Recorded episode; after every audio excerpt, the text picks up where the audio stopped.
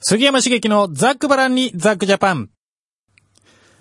この番組では、スポーツライターの杉山茂樹が、おととい行われました、日本代表対ヨルダン代表の一戦、こちらの話題をザックバランに語り尽くします。ナビゲーターを務めさせていただきます。小生と申します。どうぞよろしくお願いします。えーそれからね、ここで杉山さんのね、えー、新しい本のご紹介しておきましょう。宣伝です。はい。タイトルは、敗北を恐れぬ監督たち。結果至上主義からの脱出。素晴らしいタイトルですね。えーこちら実業の日本社より発売されています。えーこれね、もう内容からわかる通りですね、もう監督のインタビューを通したですね、まあその哲学、色、こだわり、その辺をね、えーあの紐解いていく、そんな内容なんですけれども、いろんな監督の、まあインタビューを通してですね、まあ紐解かれているんで、実に面白いですね。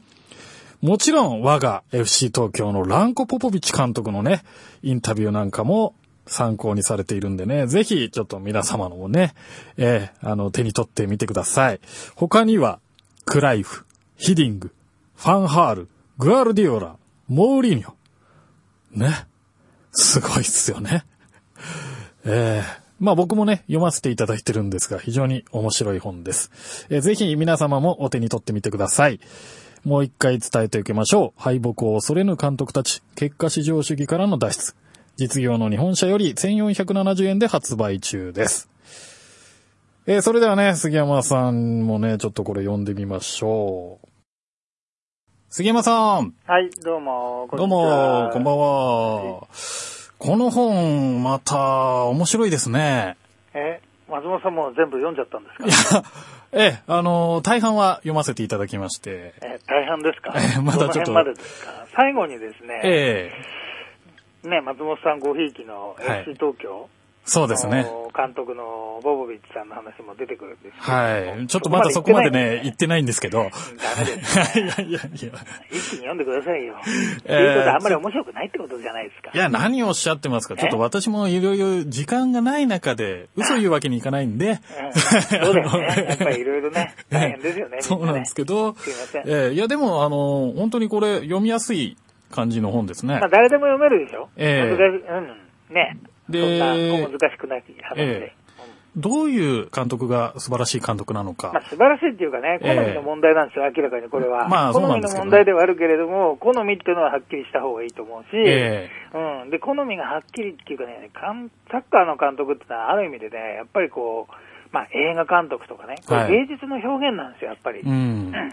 うん。で、そのためにはポリシーというか哲学というかね、硬い話で言うと、はい。うん、やっぱりこう、コンセプトっていうかね、はい私はどういうことがやりたいんだっていうことをね、え明確に打ち出す人の方えが、うん。そこにこだわってやる人の方が、やっぱりうん一般の人には分かりやすいですからね。そうですねう。ん、他との差別化もつきますから、自信がある人がちゃんと喋りますよ。何も言わない人よえり、やって、喋って、ええー宣言してやる人の方が自信があるってことですかえうら、それはん。で、やっぱりね、僕らなんかもね、そういう詳しいところのお話っていうのをね、聞けた方が、よりなんかこう、サッカーに深く入っていけるみそうたいなそうね。そうそう、え自分のこだわりは何かって、どこにこだわってるのかっていうことをはっきり言ってる人の方が、ええうん、信頼を受けますね、僕から見ると、そうですよね、うんで、確かにこのね、タイトル通り、もう敗北を恐れないでね、自分のポリシーを貫くっていうね、その姿勢にかっこよさを感じますね。あそういう美学も見ててかっこいいですよね。えーやっぱりねまあ理想ですけどもね。そうですよね。はいえーいや、この本本当に、ちょっと皆さん、えーぜひちょっとチェックしてみてください。うんで、まあ、あの、杉山さん、ヨルダン戦っていうのがありましたんでね、はいはいはいそちらの方のお話も伺いたいなと思ってるんです語けっどちもゃいました。けどね。ますいあ、いやいやいせんやいや、おち忙ょっとしい中空中にでいた。んですよ。そうですよね。あの、移動してて、あの、ええ実はあの、今朝、今朝と言いますか、はいあの、つい2、3時間前にはい。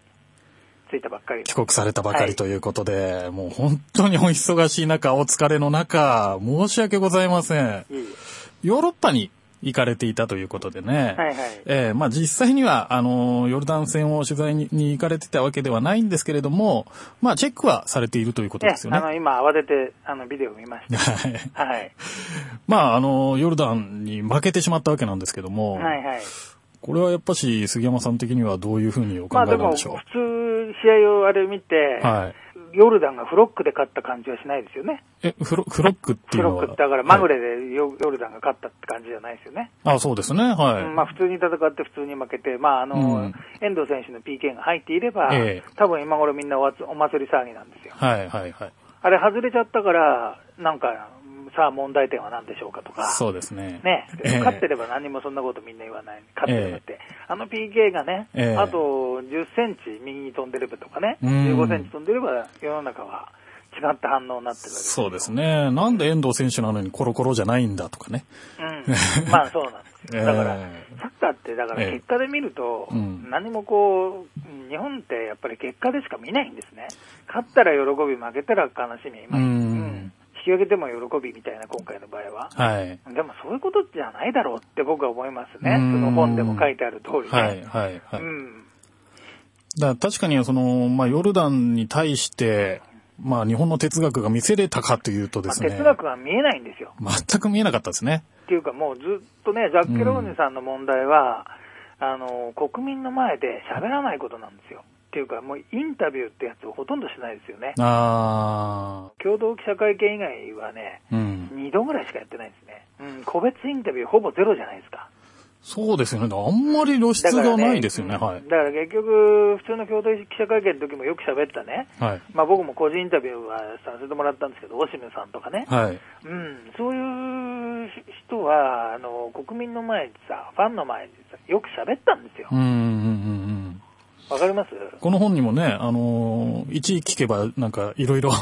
もう他聞のいてもい監ない督こなんともて、ねわーって言ってるじゃないですか。ええまあ、あと評論家にも話聞いてますけども、はいものすごくよく喋るんですよ、みん な。えね。えもう話したくてしょうがないっていう、ね。そう。だから自分の意見がものすごいあるんですよ。はい、はい。ううんんで。そういう人の方がええ信頼は受けますよ、やっぱり。ううんんザッケローニは、やっぱしそういうタイプの監督ではない。いや、ザッケローニというか、だ何をやりたいのかが全く伝わってこないじゃないですか。うん。うんね、イタリアでデビューした頃はね、はいあの攻撃的サッカーって触れ込みだったんですけれはどい、も、はい。ね、ミランに移った途端に急に急に守備的になっちゃったりしうまんして、うんで日本に来た時には、うん何なんだろう、どっちなんだろうってね、ただ日本に来た当初ね、アルゼンチンに勝ったりして、なんか、そうわ最っ初ていのう2ね試合はね、まあね、あの韓え国戦もね、ええあ、これは今までと違うぞみたいなえ。なんかすごい期待ができそうな、なんかワクワクしましたけどうね。ん、で、アジアカップでその後優勝するんですけども、ええここで分かれ目になるんですよね。あの、韓国戦ですよね。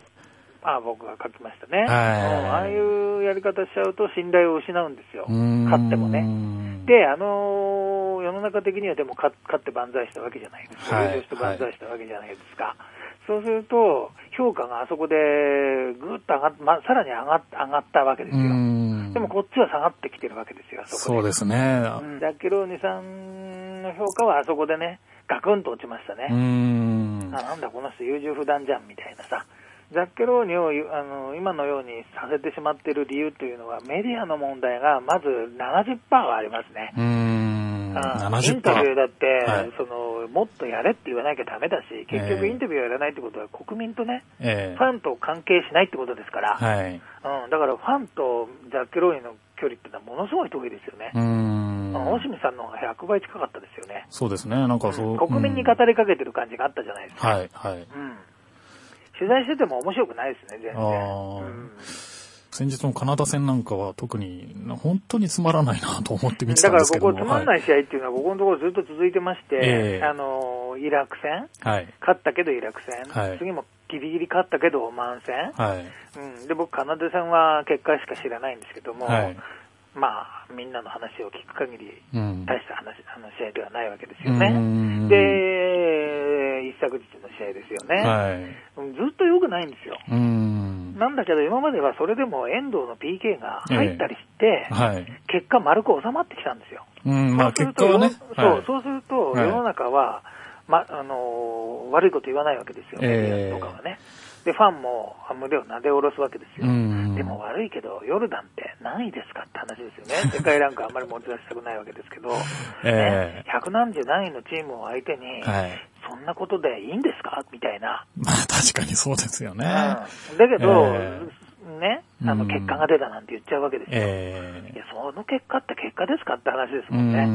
ん。日本の結果っていうのは、ワールドカップでね、まあ、16以上引くことなんじゃないですかって思いますよね、やっぱりね。ね。そうですね。だからそこに繋がるかどうかっていうところでね。もう全くね、はいうんあの結果が出たってまやかしの言葉でね、えうん、丸く収めようとしてるんですよ。だからみんな丸く収めたいんですよ、世の中が全体的に。えうーん。うん僕は丸く収めたくないタイプなんですけ ど、ああその方が面白いんですけど。そうですね。ええいや、本当にそういうところをどんどんどんどん出していきたいなというところもありますよね。そうですね。今、なうん中身で言うとね、ええ結局、まあ、遠藤選手、PK 外したから悪く言うわけではないですけど、えやっぱり、もうちょっとね、127試合代表出てる割に、えはい。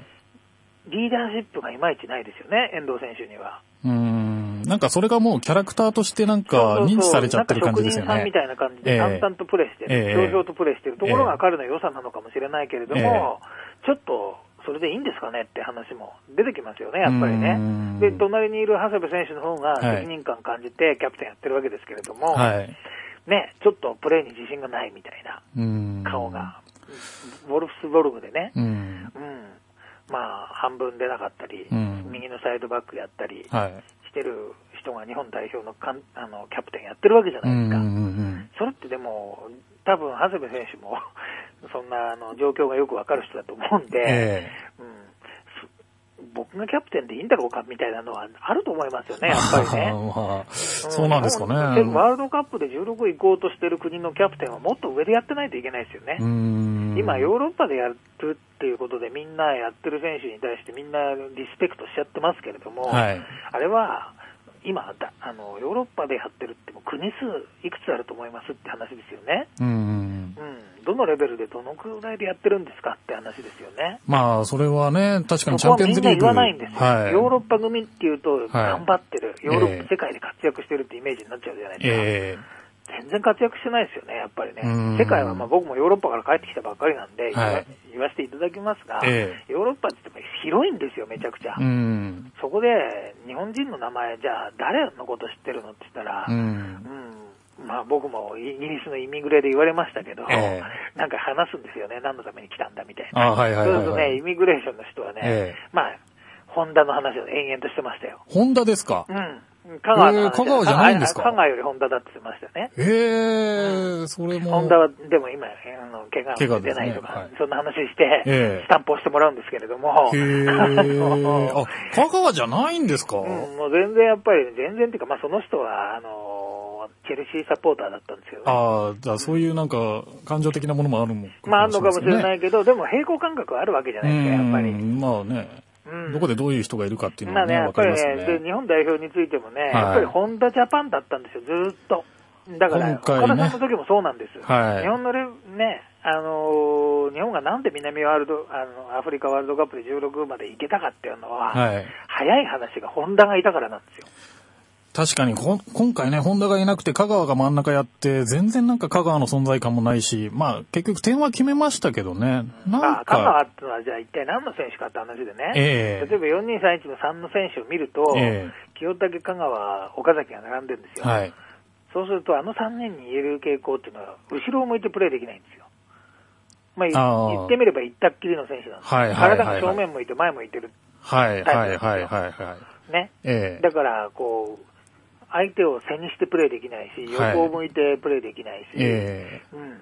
まあ、なんか、どちらかというと、こう、なんていうのかな、そう悪く言ってしまえば、しゃがんたをした馬みたいな感じですよね。あー。競走馬みたいな 前にしか走れないみたいな。はい、はい、はい。あ確かに、だから、ボールが収まんない収感まじがあらっなたんい、だですね。から収まらないっていうか、ええ単調なんですね。うーんう。ん本当ですよね。うん逆サイイド見られないみたいな。ええうんて展開力はもうせ極極端に狭いですようーね。んで、ホンダがいるとそこで収まるんですけどもうん、でそういう選手が、あの、またふポジションにこだわりなく、うん勝手に動いちゃうもんですから、はいボールがう渡った瞬間うに、ん。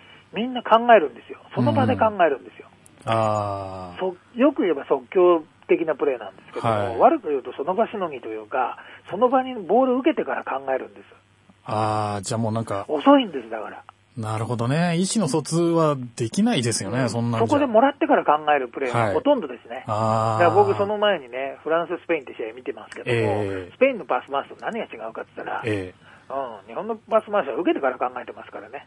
あ、だからなんかちょっともっさりした感じというか。もうしたりして早く回らないんで、ええなぜそうなっちゃうのかっていうね、はい。うんああ、そういうところの違いが出て動きくる回り。すぎてはい。うん、頭が空っぽみたいな感じで、ああ、じゃあやっぱしなんかその、ホンダがいることによって落ち着くんです、よ落ち着くんですねうん。、交通整理ができるんですよ。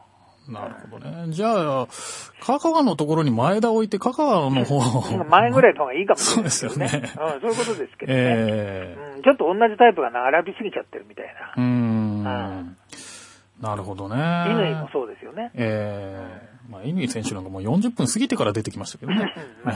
ええねだから、あと、ちょっと、失点したシーンで言うと、吉田選手ね。あれはひどかったですね、ちょっとね。はい活。躍してるって、みんな活躍してるって言い方するんですけど、えうん。あれ、値段がほぼタダだから、みんなヨヨーロッパに移籍できるわけであって、えはい。で、サザンプトンってどのレベルの話ですかって話ですよねうん。日本がワールドカップの16を狙うチームのレベルですかって話ですよ。ね。チャンピオまンズリーグが初めて32ですからね。あ、はい。ここでプレーしてる人に、こ今シーズンプレーした人2人しかいないですからね、う日ー本。ん。ユーロリーグってその下に48チーム出れますけど、全部合わせてだから80番目、ヨーロッパで80番目までのクラブで、はい日本人ってね、7人ぐらいしかいないですよ。で、やっぱりそこのところに30人ぐらいいないと、ええ20人、30人いないと、やってるって話、あの、活躍してるってことは言えないと思いますね、僕は。うーんだからヨーロッパでやってることイコールすごく頑張ってるっていう話ですからね。なんかそれってここにねのも、J リーグをなんか卑下してるなんか表現な感じしますよねそう。そうそう全うん、まあええね、J リーグはヨーロッパで言っても僕12、3番、12番目ぐらいかな、うん11番目ぐらいだと思いますけど、うんううんんうん。まあ、でもヨーロッパには数、チームありますからね、たくさ。うんん。ああそうですよね。ね、やっぱりあそこでね、吉田選手の対応を見てると、うんやっぱりこれ、ね、あれは最悪でも、そうですね。なねなんか仕様があっただろうっていう。そうはうんい。ちょっとあんなにぶっちぎられるとショあッれクですよね。頼頼りにならないですよね。えで、現状を見てますと、今野選手と吉田選手、はい。そして、先ほど話した遠藤選手と遠長藤谷部選手、はいこの4人が、はいこ代わりがいないんですよ。うん何度も言いますけど。。そうですね。カナダ戦なんかは、そう今そハうそう選手出てきましたけど、すぐ交代してましたからね。ちょっとうんちょっと無理なんですね、やっぱりね。ええこれはね、大問題ですね、うーんうん。このレベルでいいんですかって、これ、世界のワールドカップの16のレベルなんですか、この4人って話ですよ。ええうんまあそういうところがね、またしても、まあこれはもう以前からね、 そうそうそう。言ってることですからね。うん、だこれなんとかね、改善する方向に持ってってもらいたいなとは思うんですけどね。うん、まあね、ここだけはなんか動かさないですよね、絶対ね。まあ、だから、サッカーは監督が全てですからう。ーん。まあ次のオーストラリア戦までにどうしてくるのかっていうのはね、ちょっと楽しみで。まあだから、はい。まあそれはそれでね、泥、泥沼に入っていくわけですから ね。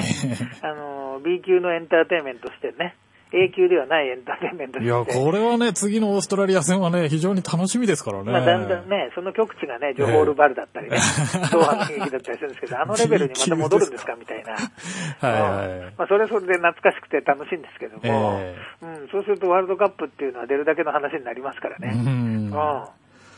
まあでもね、やっぱし、えーそのハラハラドキドキ感っていいじゃないですか。ま あね、 あの先のことは考えて、えーまあそういう見方もあります。うんはい。じゃあ、そのワールドカップ、まだ出場は決まったわけではないですけども、まあ先日のお話の中で、まあそのベスト16、ベスト8、狙えるチームとして上がっていた4チーム、国がありましたよね。ベルギー、ロシア、スイス、コロンビア。ええでで、この前あうの、ん杉山僕、ロさん、シアロシア、とはい。ブラジル見たんですけど、見てらっしゃったんですよね、うんこの間。その辺のお話もちょっと伺っていいですかうん、だから結局、まあ、内容的にはええ、ブラジル、内容って、一言で言えばブラジルは強くないって話ですようーね。ん。で、ロシアは意外に強いって話で、まあ1、試対合1そでのねものは1対1なんですけ引きど、分けですもんね内容はもう完全に、まあ、最後の最後の最後にブラジルが追いついて、はい。スコアは1-1で恥をかかずに済んだっていうあれなんですけあーど、その1点も、えもう場内にね、乱入者が出て、えあのーえ試合が止まっちゃったんですよ。え。あ、そうなんでです再か開した直後に、はいもう、なんか集中が切れてる中で、ポッと始まったら得点になっちゃったみたいな。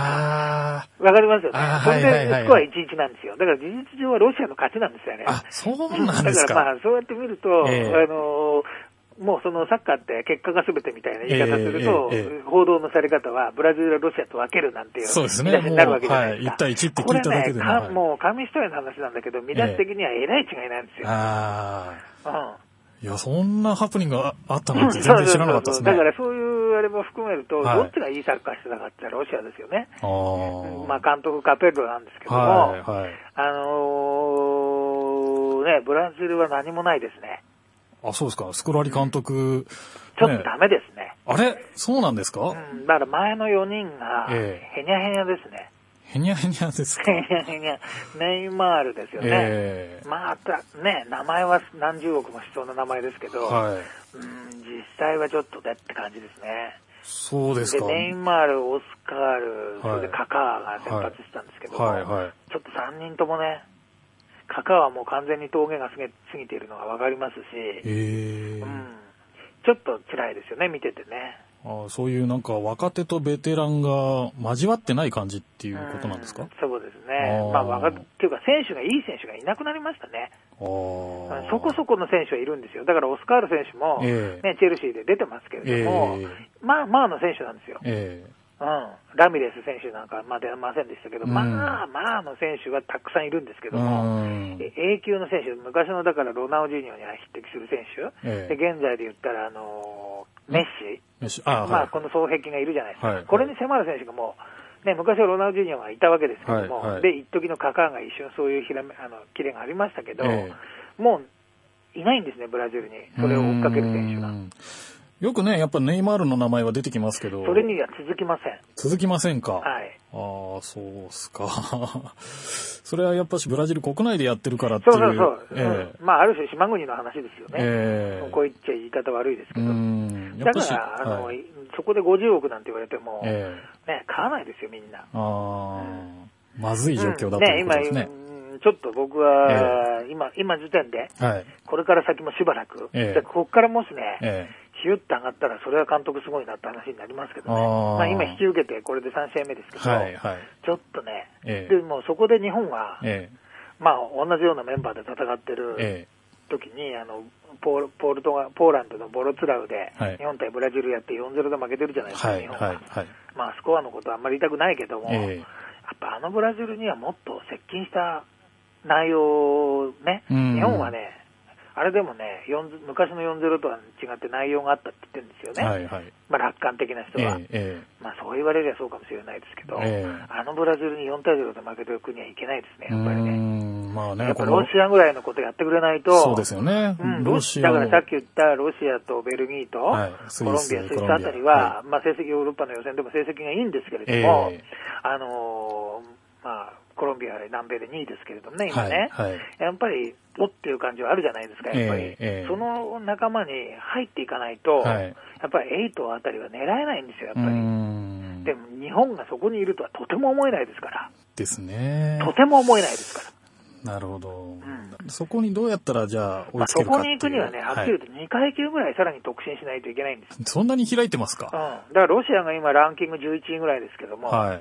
そこと2階級離れてるってことは、え16番目にはいないってことですよね、え日本はね。あうんあ。なるほど。じゃあちょっとなんか、ブラジルとともになんかちょっと厳しそうな感じそでうすですね、ね。このままやったら多分グループリーグ落ちですよね、まああのうんあれと組み合わせ次第ですけどね、ええもちろん。ってことは、なんか、コンフェデレーションズカップはちょっと楽しみなところですよね。ブラジルと戦って、メキシコと戦って、イタリアと戦うわけですよ。どうですかまあ、率直に言わせていただくと、 ええ分不相応ですね、今の日本では。あやっぱりね、究極の対戦はね、今ええね、やっぱりみんなが見たいのはスペインとね、ブラジルなんですよ。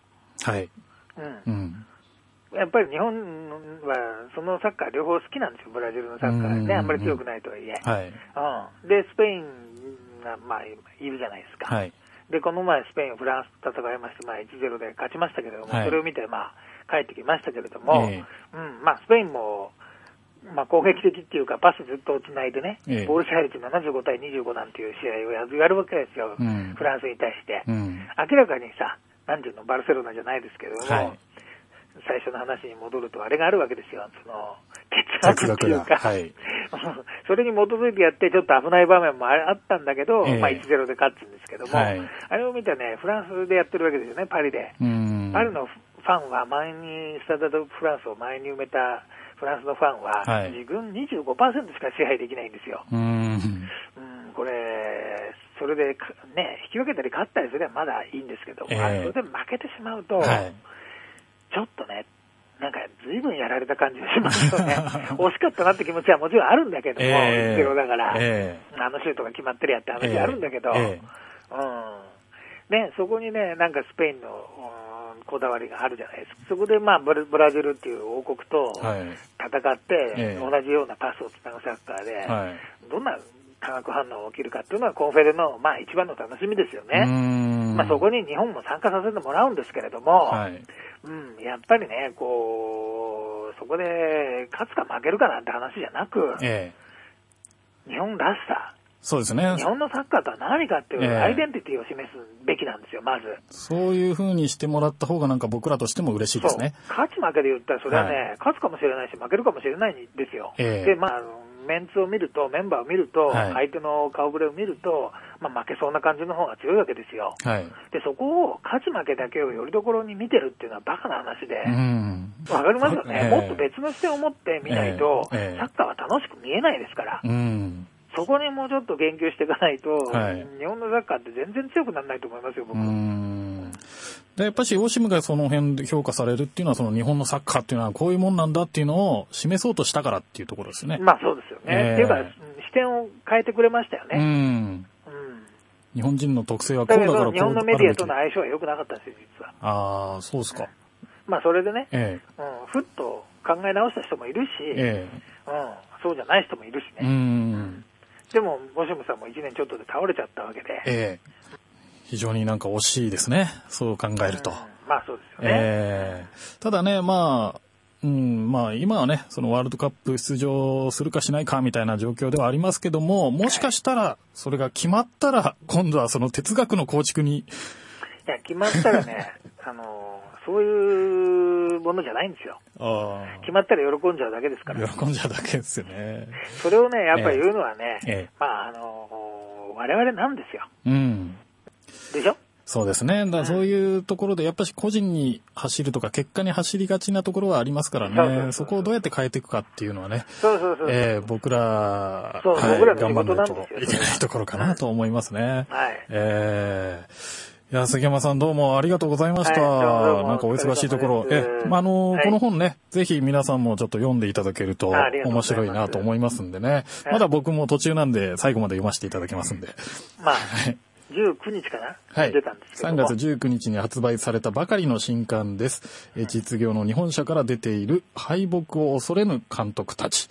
結果至上主義からの脱出というね、このまたいつものような刺激的なタイトルなんで、ぜひお手に取ってみてください。